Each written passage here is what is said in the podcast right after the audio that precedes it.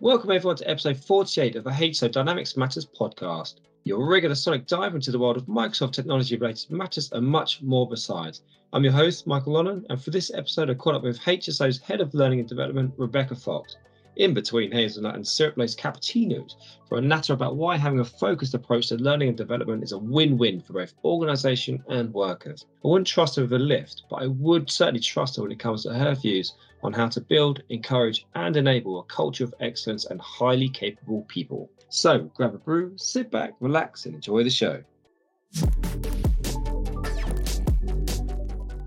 Tea or coffee? Cappuccino.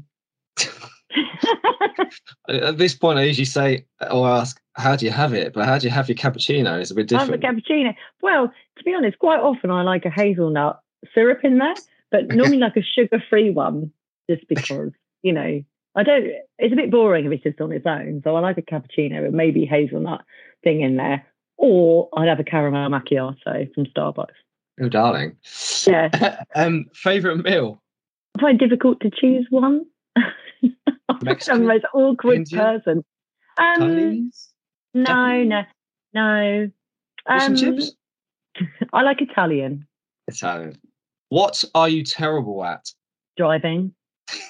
It as as I have maybe mentioned on other things. I um yeah, I it took me seven goes to pass my driving test. So.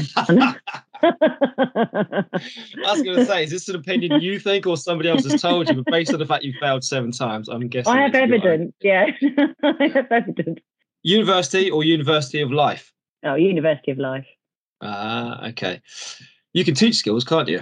Well, you can teach skills. I think what it does is it gives you the skills, but you it's kind of like passing your driving test, yeah. So you can operate the car, which is great. But actually it's not until you have the other users on the road and you have the experience of driving, you know, and people running out in front of you and all of those Yeah. things. That's what gives you proper experience and, and gives you, I don't know, resilience to deal with different situations. Great analogy. Love that. Thank you. Thank you. And from a business point of view, why is it important to have a, a learning culture or development of skills kind of culture? So it's important to have a learning culture. In order for people to stay in an organization, people need to feel valued and engaged and feel like they're able to progress in their career. And I think at HSO, we offer both technical skills as well as soft skills for employees, and that helps them succeed in their career development. And the appropriate tools and skills to do their job effectively are gained by having all of those different training sessions. And I think more and more organizations are starting to realize that by investing in learning and development and other things, it's hmm. basically a win win situation. And I think organizationally, we've got the best people to do the job Yeah. then, and our people feel invested in and they feel engaged and valued as individuals. And HSO puts L&D at the heart of what we do because we realize that our key differentiator, because you've got lots of other Microsoft partners, is our people, and we're a people business. So people are kept within our organization because they feel invested in, and then they can realize their real potential within their career. And then we also have the best people in the market that makes us world class in what we do. Is that important? It is important, isn't it? That people feel invested in, people feel valued. There's a lot to be said about that and in keeping people happy and feeling like they're progressing, you know, just at a mm-hmm. career point of view and that sort of thing, isn't it?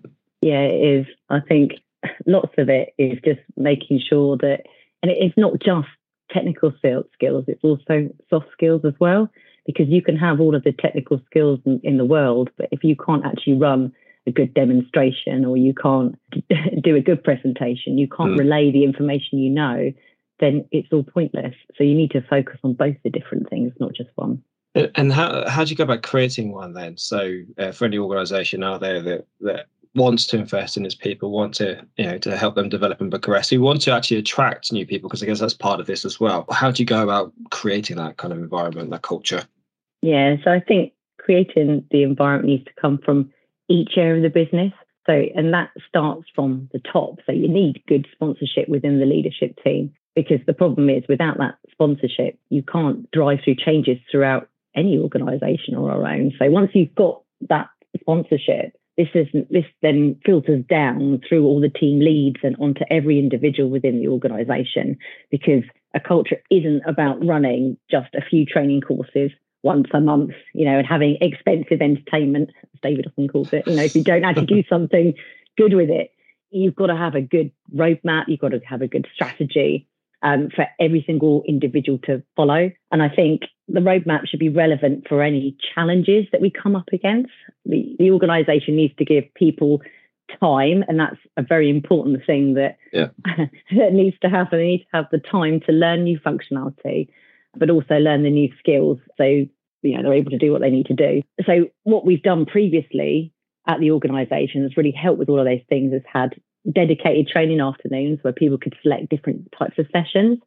We also have these things called mini master classes uh, where you can sit and a subject matter expert from the business will talk you through all those different things. But we give people time. We do it like in the lunch break, but it, you, we also record it. So if you'd rather, you know, not be having your sandwich listening to it, also you can you can you know log in and listen to it at a later stage. Yep. The other really exciting thing that we're doing at the moment is organising a training conference, and the training conference is going to be held in May. And each person is actually going to get two full days of training on soft skills, on technical skills, you know, and well-being sessions as well, because that's also incredibly important.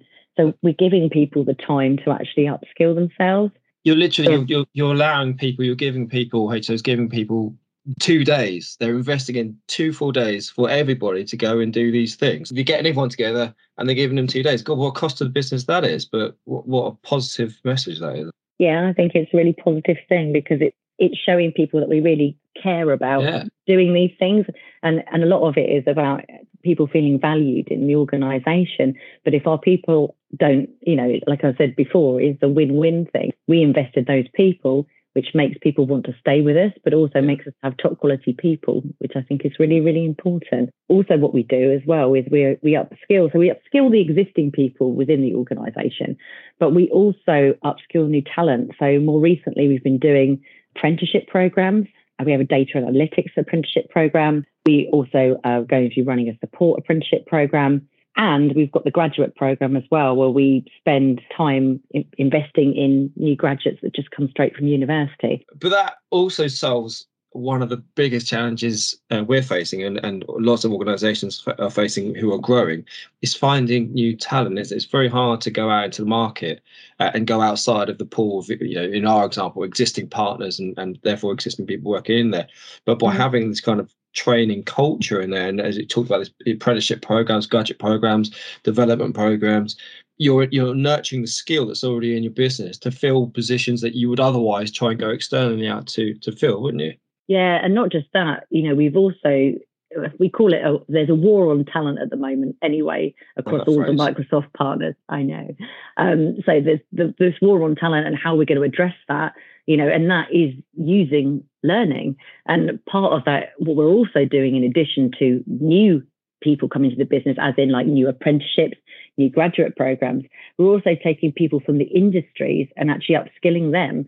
So, you know, our apprenticeship manager he's actually spending a lot of time also creating end user training. So these individuals, you know, have come from working within that environment, but didn't have necessarily the D365 skills to actually do, like, for example, be a consultant. So at the moment, what he's doing is bringing lots of different people in from a manufacturing industry, giving them all the skills they need to actually be really good consultants, which I think is another exciting thing and a different diverse way of dealing with the problems with resourcing. So, you know, a learning culture is is beneficial for everybody and it gives people opportunity, which I think is exciting as well. People who work in your organization want to feel as though their careers are developing, that they are learning new skills to help them grow, and that you are helping them achieve their professional aims. And so being able to offer training and development that covers the core areas of their role, as well as other soft skills, will delight them. They will feel appreciated, enabled, and empowered, and will serve your organization and customers better as a result. And as they pick up new skills, they're able to do more to take on more responsibility and deliver positive outcomes. It's a win for you, a win for your customers, and a win for your people. Thanks for listening. Take care of yourselves.